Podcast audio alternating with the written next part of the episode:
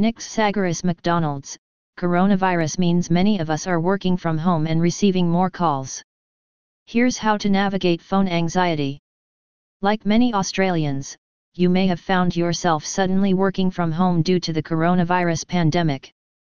It's a whole new world for many, but while setting yourself up in the quietest room of the house is one thing, having to face your fears and actually talk on the phone is a whole other ball game. Face-to-face meetings, social media, and email has meant that many of us, across many professions, are able to avoid talking on the phone. But as more and more people are required to work from home, the ability to pick up your phone when your boss calls you without breaking into a cold sweat is more necessary than ever. Technology has made avoiding phone calls possible, clinical psychologist Catherine Madigan said. The fear of talking on the phone would be one example of a social phobia. Social phobia is a fear of being negatively judged or evaluated by other people. If people are being forced to actually talk on the phone now, and if it has been something they've avoided, it can create a lot of anxiety. Ms. Madigan, who specializes in anxiety disorders, describes talking on the phone as a lot of pressure.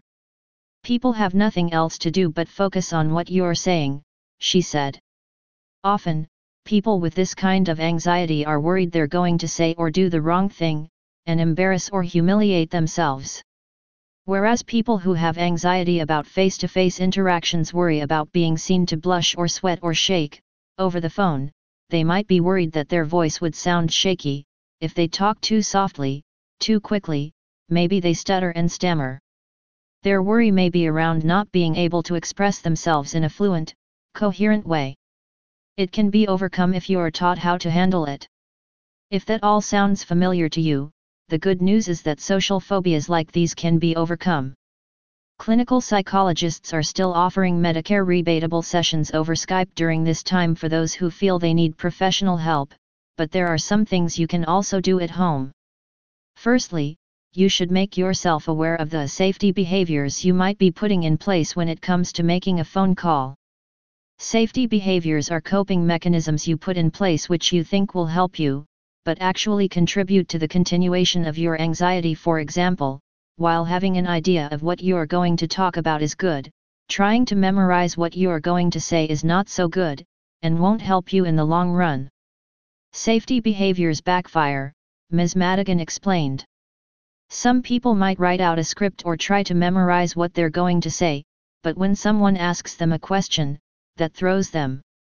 Or a lot of people might think the faster I talk sooner I get off the phone, but that can create more anxiety if the other person can't understand what you're saying.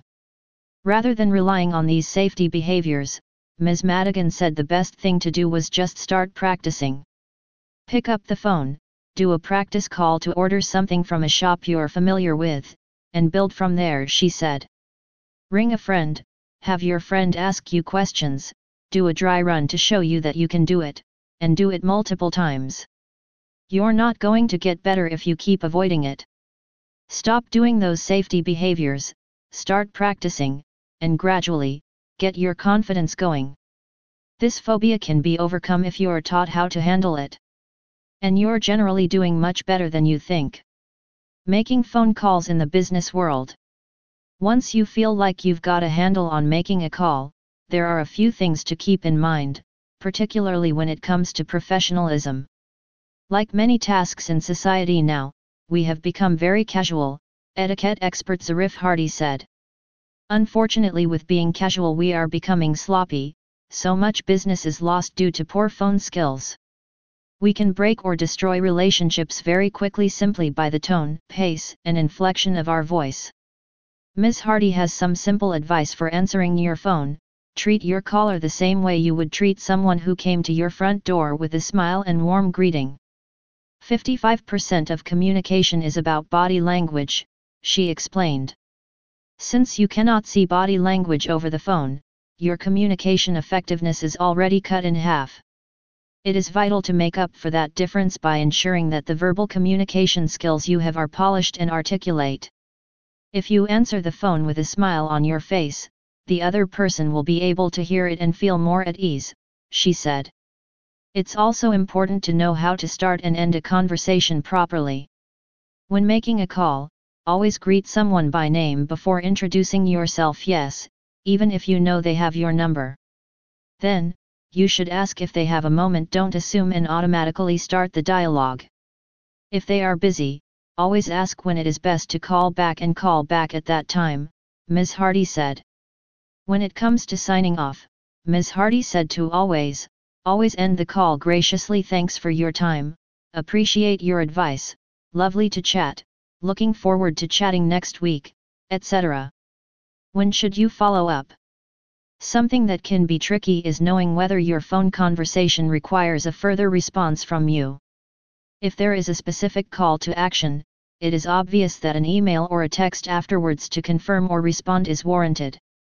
But if you are unsure after the phone call, Ms. Hardy recommends following up with an email bullet pointing what was discussed and what might be needed to be followed up, just in case.